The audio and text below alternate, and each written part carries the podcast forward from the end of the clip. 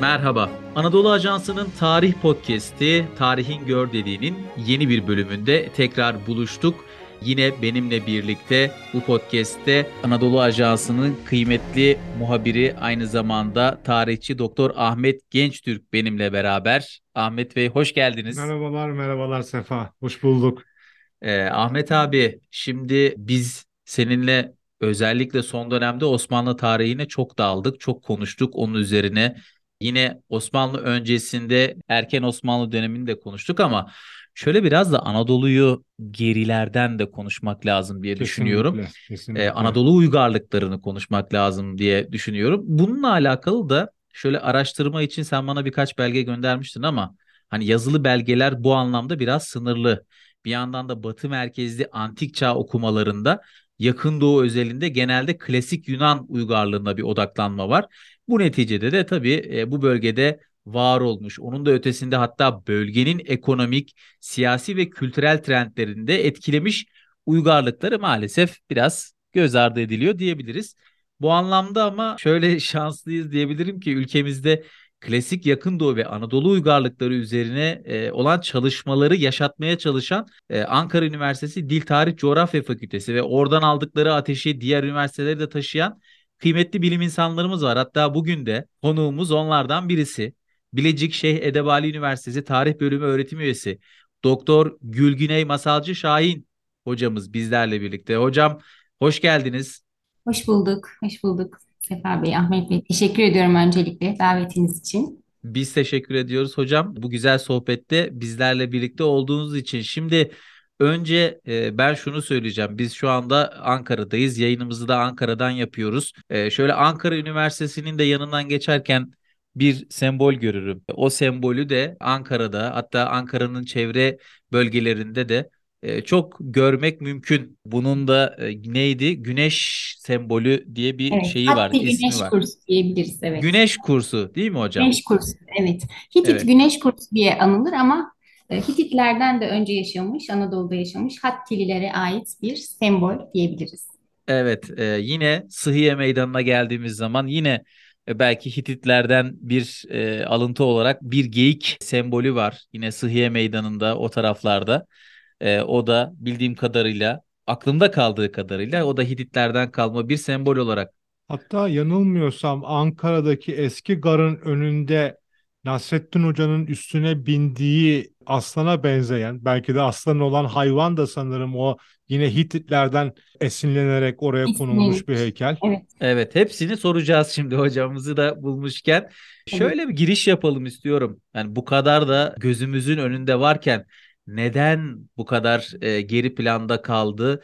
Hitit tarihi Anadolu'da çok e, ciddi manada uygarlık olarak, kültürel olarak ismini imzasını bırakmış da bir uygarlık olarak. Hitit tarihi bilmek bize ne kazandırır hocam? İlla antik tarih okuyacaksak belki neden eski Yunan tarihi, Mısır tarihi gibi tarihler yerine Hitit tarihiyle başlamalıyız? Belki de bir Anadolu toprağında yaşayan bir insan olarak böyle bir giriş yapalım.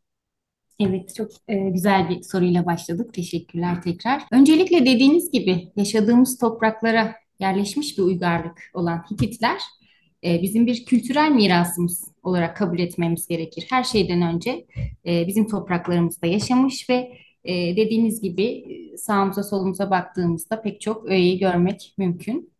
Ve dünyanın bir ucundan araştırmacılar Hititleri gelip buralarda anlamaya çalışırken neden biz üzerinde durmayalım sorusu ilk akla gelen soru. Sizin de en başta dediğiniz gibi eskiden oldukça yaygın bir görüş vardı. Ee, modern uygarlığın başlangıcı olarak Antik Yunan uygarlığı görülmekteydi. Ancak günümüzde e, bu dünya genelinde artık değişti diyebiliriz.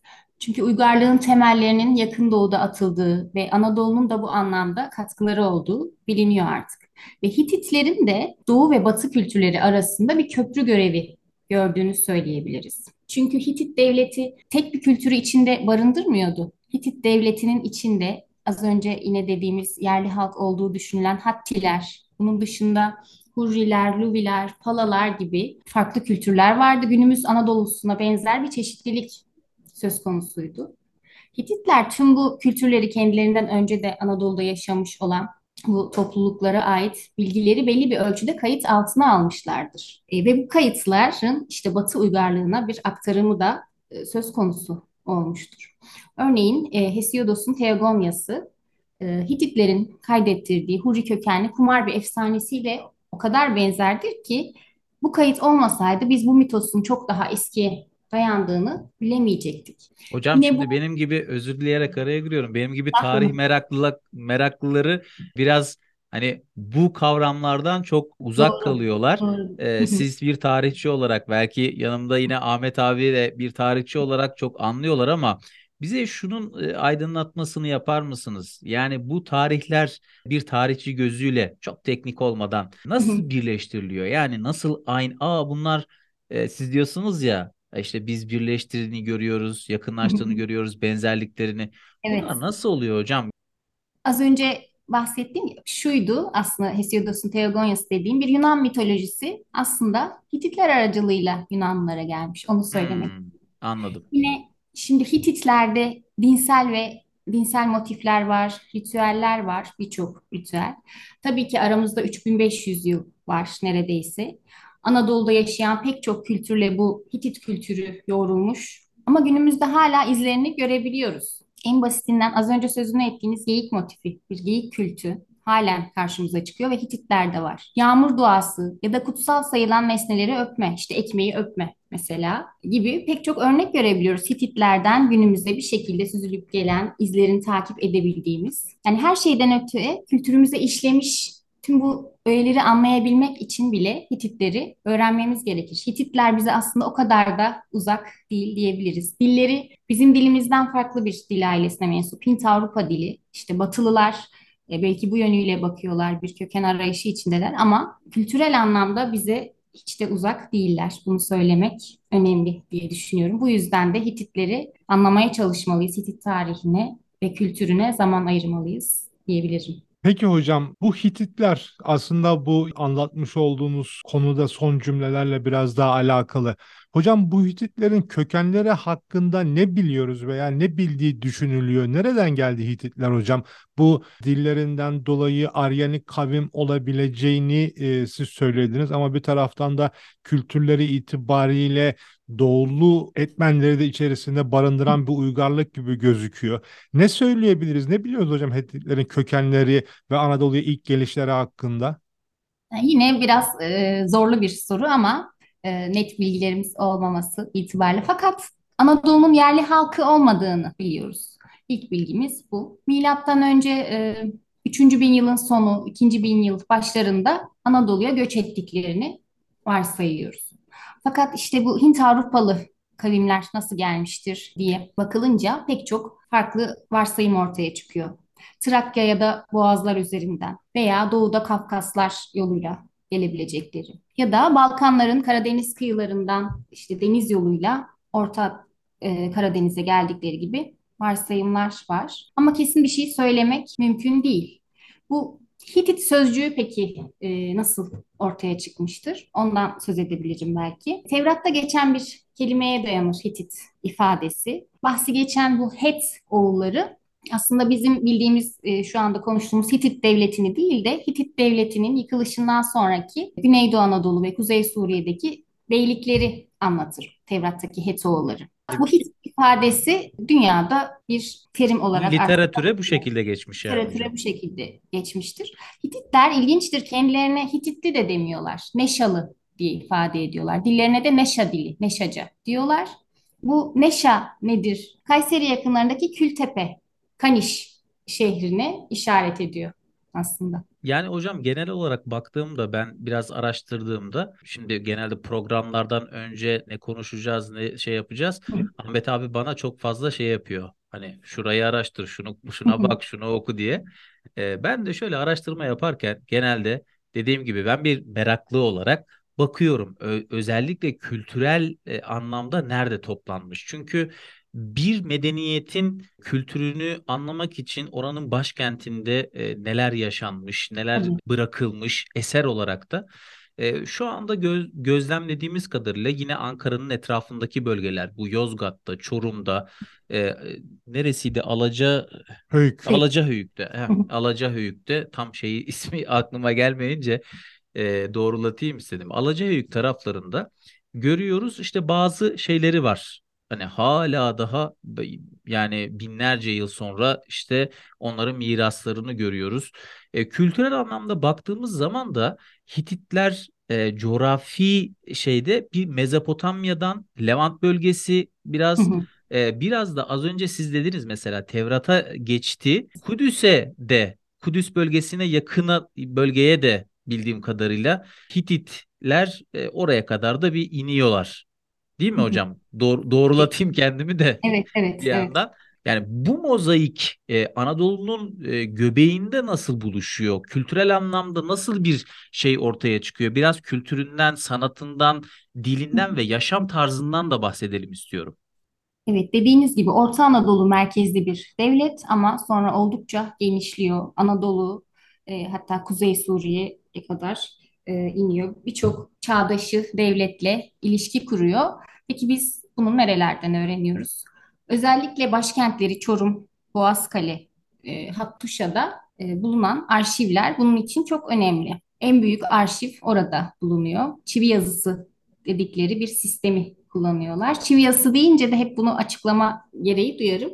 Çiviyle yazılan yazı değil de çivi şekilli yazı olarak Yani ifade görsel olarak çivi Görsel olarak çiviye benzediği için çivi yazısı denilmiş Hmm, aslında. bu Sümerlerden gelen çivi Gelen yazısı değil. O mu? aynı yazı, aynı yazı. Heh. Onlar da aynı Ha. şekilde o ona da e, çivi şekilli yazı diye ifade ediyorlar ama artık günümüzde çivi yazısı gibi kullanılıyor. Fakat bu işte çiviyle yazılmıyor. Bir kil tabletleri kamışla bir kalem gibi bir araçla yazılıyor E, ve Anadolu'da da epeyce bir çivi yazılı tablet bulunuyor Hititlere dair. Boğazkale dışında işte yine Çorum bölgesinde Alacaök'ten söz ettiniz. Orada birkaç tablet var. Çorum Ortaköy'de var. Tokat'ta Maşatöyük'te bulunan tabletler. Sivas, Samsun, Kırıkkale, Hatay'da tabletler bulunuyor.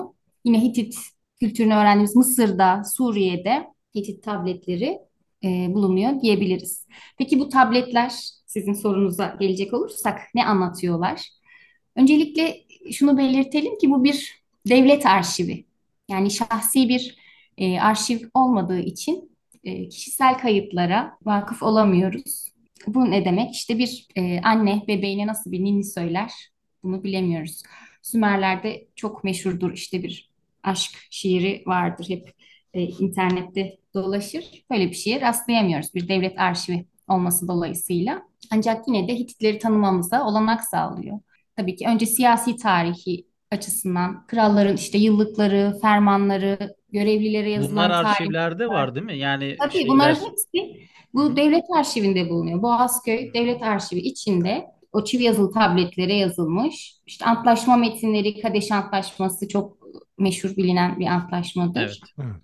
Hukuki metinler Mısırlılarla e, arasındaki anlaşma değil mi? Sanırım dünyanın Tabii ilk tabii yazılı Mısırlılar, anlaşması. Babiller, evet bir- birçok şey. Kadeş Antlaşması Mısırlılarla olan antlaşma. Ama bunun dışında vasal krallıklarla yapılan antlaşmalar var. Çağdaşı devletlerle olan yazışmalar var. Pek çok mektup var. Bu mektuplarda işte diplomatik evliliklere dair bilgiler var. Çeyizler bile anlatılıyor. Ne çeyiz gönderiyor her iki devlet birbirine. Böyle enteresan bilgilere rastlıyoruz.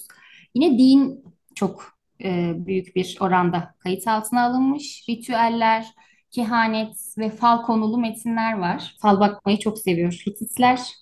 Yine mitolojik anlatılar söz konusu. Bu Tanrıları ok simgeleri oradan mı geliyor acaba? Böyle bir şey olabilir mi? Çünkü genelde fallarda şeylerde o dönemlerde ok çok atılırmış fal şey yaparken. Öyle bir kültürel şey vardır ya özellikle şey bölgesinde Levant aşağıda belki. Arap coğrafyasında hatta e, İslami şeylerde de vardır. O dönemki işte cahiliye dönemi diye geçen fallar ok atılır.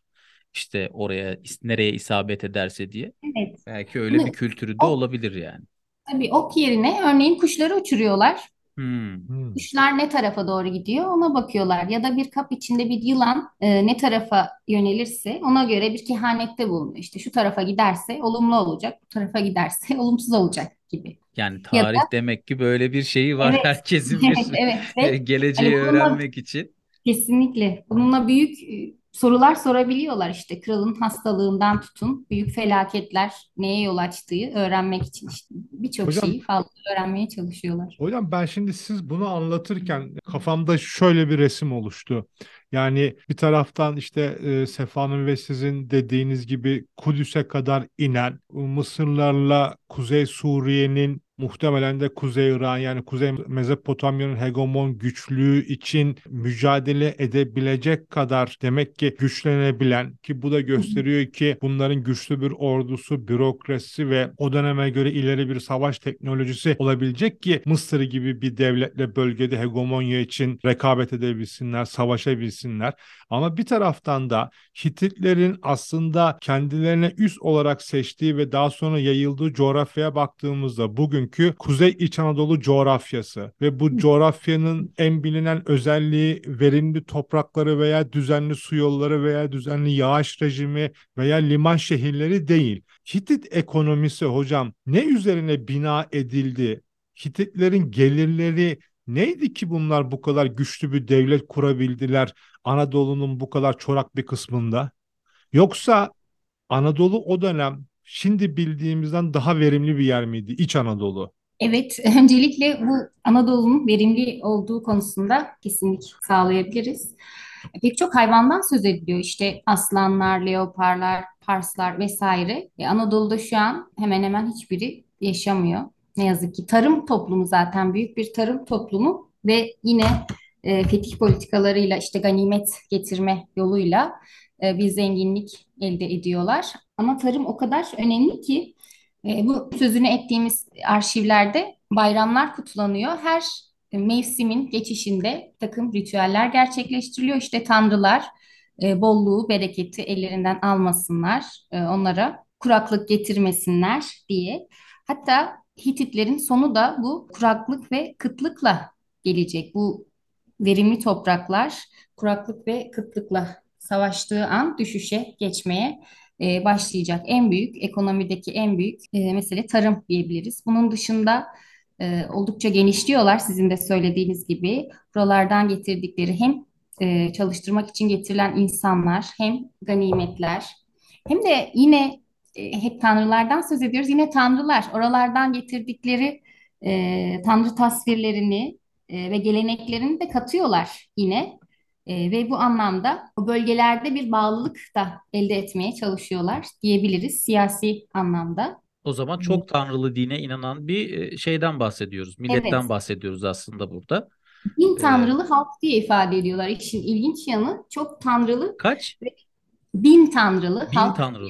Evet, tanrıların sayısı net olarak bini bulmasa da kendileri bin tanrılı halk diye ifade ediyorlar. Bayramlarının sayısı 165'i buluyor. Ve mesela bir bayram 38 gün boyunca kutlanıyor. Başka bir bayram 43 gün boyunca kutlanıyor. Böyle bir e, Bu aslında enteresan- çok sayıda bir ritüel demek ve bu ritüeller de bir anlamda sanata ve müziğe de çok etkili olması lazım diye Aynı düşünüyorum. zamanda tabii bunların hepsinin bir ekonomi bunların hepsinin bir ekonomisi var. Yani atıyorum Tabii. daha çok tanrınız varsa daha çok o tanrıya adanmış ritüeller, pazarlar, tapınaklar derken işte inşa faaliyetleri, pazarlardan alınan vergiler, ekonominin aktive edilmesi derken da Tabii detaylılığı. tabii tabii yani ben bu konuda Kesinlikle. bir uzman değilim ama muhtemelen Kesinlikle. o dönemki bu tarih öncesi çağlarda çok tanrılığın bu kadar yaygın olma sebeplerinden muhtemelen biri de ekonomiye çok önemli bir şekilde katkıda bulunması Evet bu pazar şeyin. demek bir Tabii ki. şeyde.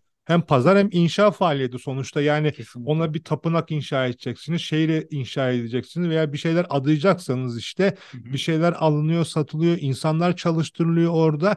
Ciddi bir ekonomik faaliyet ortaya çıkıyor.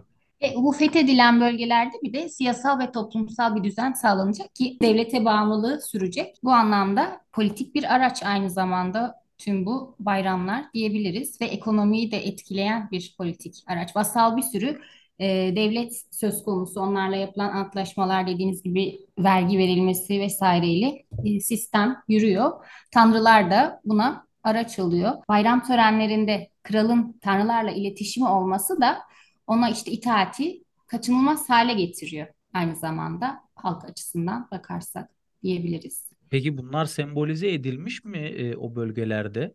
bu ritüeller, şeyler? Bunların hepsi kayıt altına alınmış. Kraliyet ailesi, yüksek rütbeli görevliler e, kimi zaman başkent dışında da pek çok kente giderek buralarda kutlamalar yapıyorlar.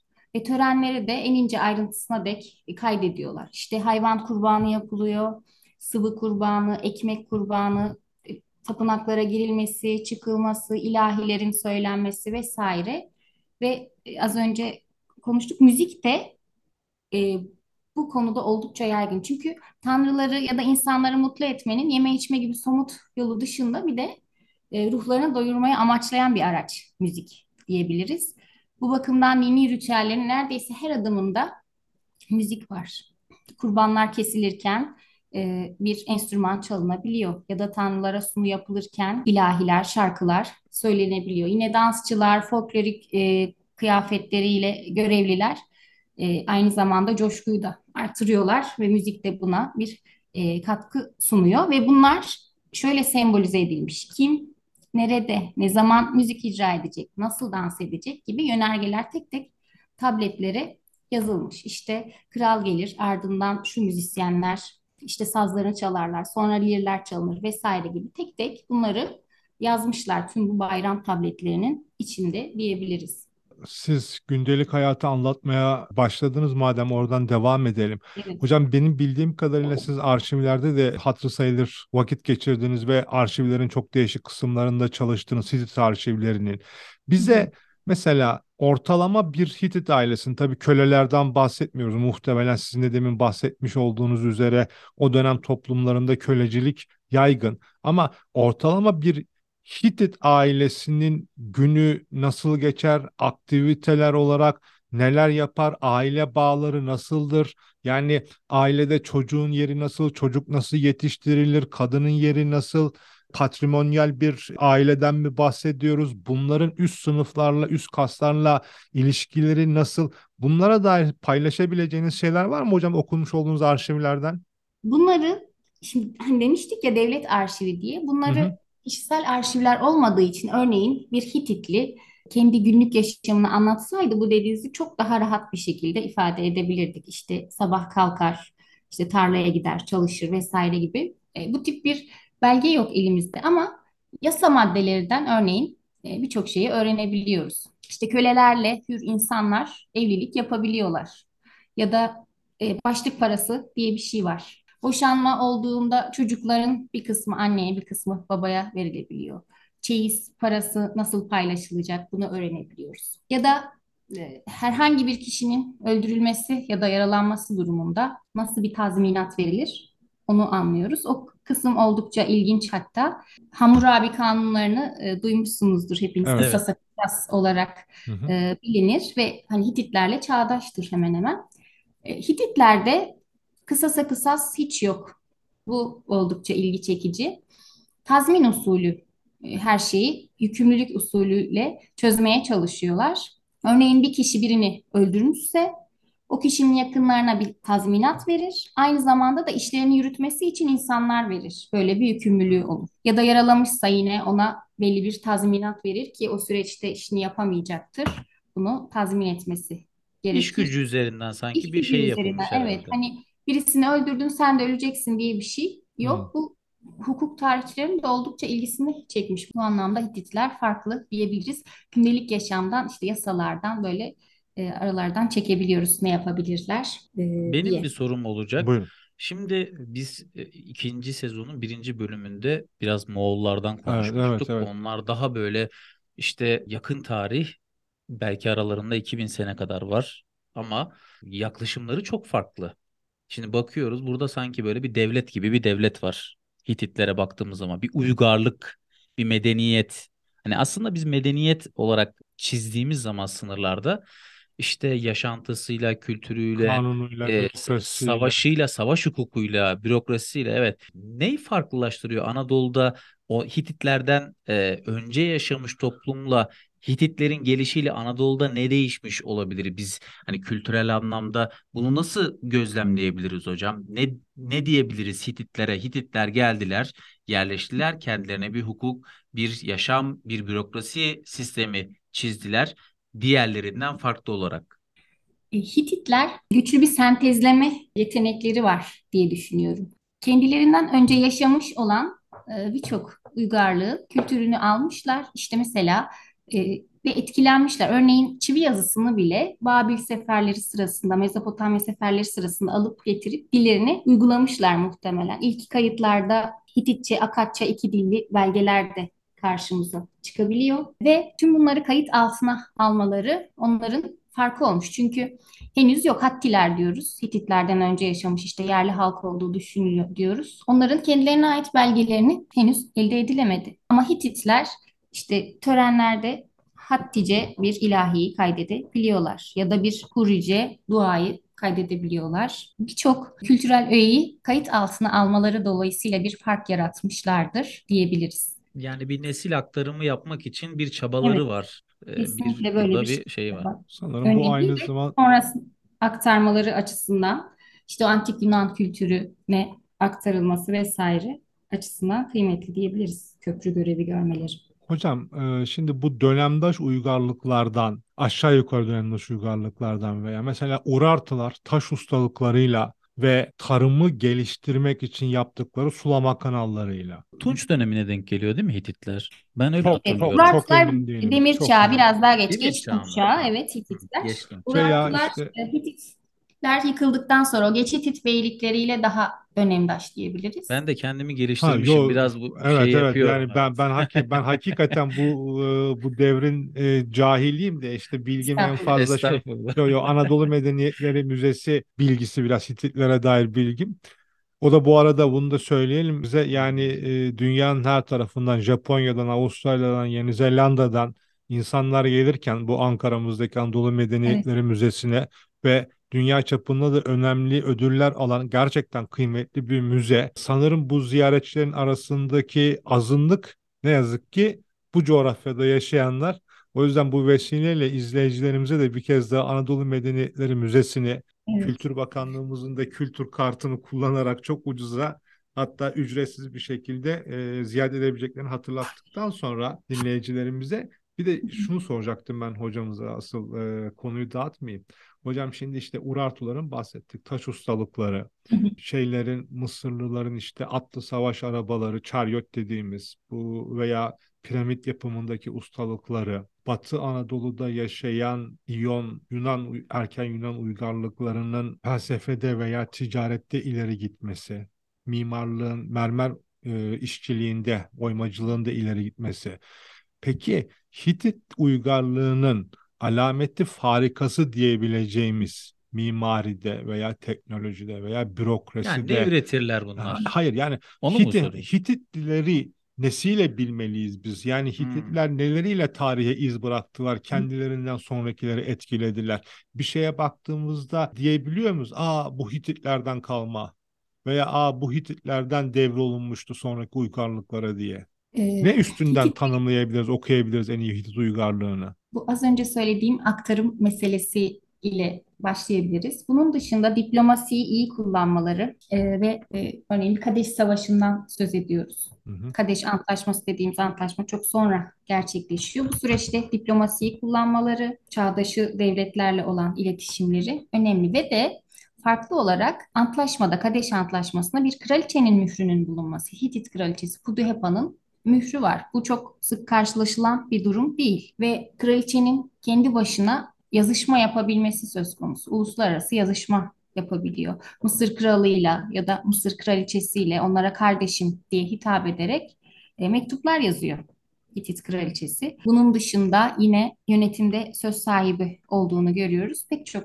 uygarlıktan, e, o dönemdeki uygarlıktan ayrıcı bir özellik diyebiliriz. Bir kraliçenin e, bu denli Yani söz sahibi erken dönem olması erken açısından. döneme baktığımız zaman o zaman şunu anlıyorum ben. Kültürel anlamda aktarımı yazılı olarak belki Kadeş Anlaşması'nın da tarihteki ilk yazılı anlaşma olarak e, yapılması orada ba- Uluslararası ilk bulunmasıyla beraber ha, uluslararası ilk yani Hı hı. biraz edebi olarak mı anabiliriz? Bir de benim aklıma şu geldi hocam müsaadenizle. Şimdi e,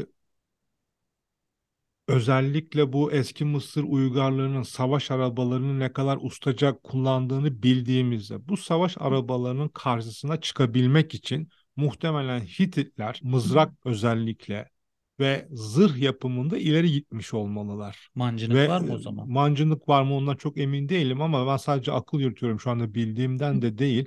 Bu da onların demir işlemede gerçekten teknolojik olarak ileri gittiklerini gösterir mi? Bir, bir ikincisi Anadolu'da o zaman mesela Sivas'ta demir madeninin bulunduğunu biliyoruz.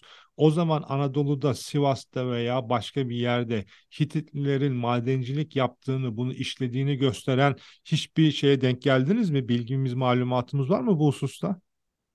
Yani arkeolojik e, buluntularda zaten görüyoruz dediğiniz gibi o savaş malzemelerini ama tunç kullanıyorlar. Hı hı. Demiri daha sonraki uygarlıklar daha yoğun bir şekilde kullanacak.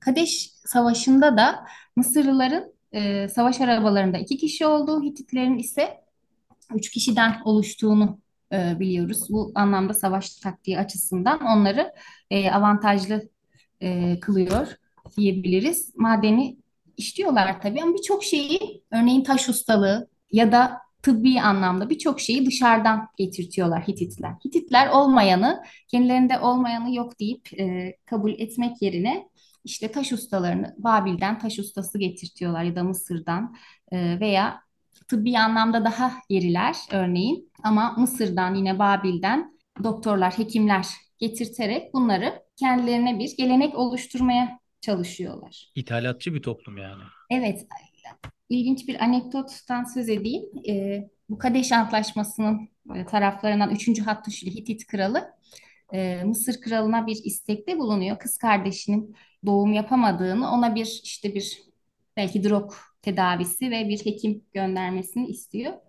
Fakat Mısır kralı öğreniyor ki bu e, doğum yapması istenilen hanım 60 yaşın üstünde birisi. Yani Hititler e, bu tıbbi bilgiden bile gerideler, oldukça gerideler. Hani o yaşta bir e, kadının doğum yapamayacağını bile bilemiyorlar. Yine de diyor ki o yaşta birisi doğum yapamaz ama biz yine size e, istediğiniz bütün e, malzemeleri ve hekimleri göndereceğiz diye Mısır kralı mektubu o şekilde karşılıyor Hititler. Böyle enteresan bir e, topluluk. Yani çok e, büyük buluşlar, e, ilerlemeler kaydedebilmişler mi o anlamda? E, evet diyemeyiz ama nerede ne ihtiyacı varsa onları almayı bilmişler. Demek ki bunları da finanse edebilecek hem e, diplomatik ağları hem de ekonomik güçleri varmış ve başka uygarlıklı olan temasları ve aslında diplomatik ilişkilerin de Evet. ne kadar yoğun olduğunu göstermesi bakımından bu önemli. Tabii bir taraftan da yani doktorlar, taş ustaları veya başka zanaatçiler Hititlere çalışmak için, yaşamak için geliyorsa bu aynı zamanda Hititlerin sanırım bölgede bir çekim merkezi olabildiğini de göstermesi açısından da önemli. Ya uygarlık olarak işte Evet. orada bir demek ki şeyi Tabii. kurmuşlar. Uygarlık çekim merkezini oluşturmuşlar ki Özel e, olarak da ilgileniyorlar. Babil'den gelen doktorlar geri dönmüyor. Ve Babil kralı işte Hitit kralına soruyor neden doktorlar geri dönmedi diye. E, Birisinin öldüğünü ama bir bir diğerinin de burada işte Hitit devletinde evlendiğini, işte arazileri olduğunu eğer isterse postdoc geri yapıyor belki de orada. Muhtemelen dönmeye niyeti yok gibi duruyor doktorların. Dediğiniz gibi bütün imkanları sağlıyorlar muhtemelen. Evet, güzel bir anekdot. Şimdi yavaş yavaş programımızı sonlandıralım e, istiyoruz. E, erken dönem için, daha doğrusu Anadolu coğrafyası için bu tarz e, biraz daha geçmişe gideceğiz. E, bu tarihin gör dediğinin ikinci sezonunda güzel bir açılış oldu bizim için. Hitit tarihiyle e, başladık özellikle Kesinlikle. bu alana. Kıymetli hocamız Doktor Gülgüney Masalcı Şahin de Bilecik Şeyh Edebali Üniversitesi Tarih Bölümünden e, o da kıymetli çalışmalarıyla birlikte özellikle Hitit tarihinde araştırmaları devam ediyor. İnşallah çok daha güzel yayınlar, başarılar da göreceğiz. İleriki zamanlarda programımızı yavaş yavaş sonlandırıyoruz. Ahmet abi son sormak istediğin, söylemek istediğin bir şey var mıdır? Son olarak ben sadece bu konunun tekrar dediğim gibi yani hocamız sayesinde bir giriş yaptık Hitit tarihine ama Hitit tarihi derken hocam aşağı yukarı ne kadarlık bir dönemden bahsediyoruz? Bir, bir ikincisi demin biraz bahsettiğiniz kıtlıktan dolayı Hititlerin sonu geldi diye başka etmenler de varsa o Hititlerin son dönemini bize bir özetleyebilirseniz müteşekkir kalırız. Tabii ki, tabii ki. E, milattan önce 1750'lerde yaklaşık bir siyasal birlik kurduklarını biliyoruz Hititlerin ve 1200'lerde de e, sonlandığını biliyoruz Hitit devletinin. Bu milattan önce 13. yüzyılda Anadolu, Suriye, Filistin, Kıbrıs, Mısır'a yönelen bir istila hareketi var. Savaşçı ve denizci halklar olarak bilinen deniz kavimlerinin göçü ya da Ege göçleri diye anılan Zorlar mı hocam? göçler. Bir birçok başka e, etmeni de içinde Hı hı. barındırıyor. Sadece onlar değil. Ve bütün bu, kuraklık, kıtlık, iç isyanlarla birlikte bu göçler de artık Hitit devletinin sonunu getiriyor. Hitit devletiyle birlikte başka takım devletlerin de sonunun geldiğini biliyoruz. Tabii bir devlet yıkıldıktan sonra bir anda ortadan kalkması söz konusu değil. Hitit öncesi dönemde zaten Anadolu'da hep beylikler e, söz konusuydu. Hitit yıkılışının ardından da yine Geç Hitit beylikleri olarak adlandırılan beylikler bir süre daha izlerini sürmek mümkün oluyor. Sonrasında Urartu ve Asur'a bağımlı hale gelip işte Asurlular tarafından yıkıldıklarını e, biliyoruz bu devletlerin de. Evet çok teşekkür ediyoruz tekrarda. Ee, Bilecik Şeyh Edebali Üniversitesi Tarih Bölümü öğretim üyesi Doktor Gülgüney Masalcı Şahin hocamız bizlerle birlikteydi. Hitit tarihine şöyle bir e, bakış yaptık. Tabii ki programımızın süresi dahilinde e, çok güzel, çok önemli, çok kıymetli bilgiler aldık. E, tekrardan teşekkür ediyoruz. Tarihin gör dediğinde tarih meraklıları için, tarih sevenler için eski defterleri tabiri caizse açmaya devam edeceğiz.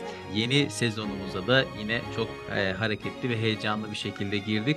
Bu bölümümüzün sonuna geldik. Kıymetli dinleyicilerimize teşekkür ediyoruz. Esen kalın.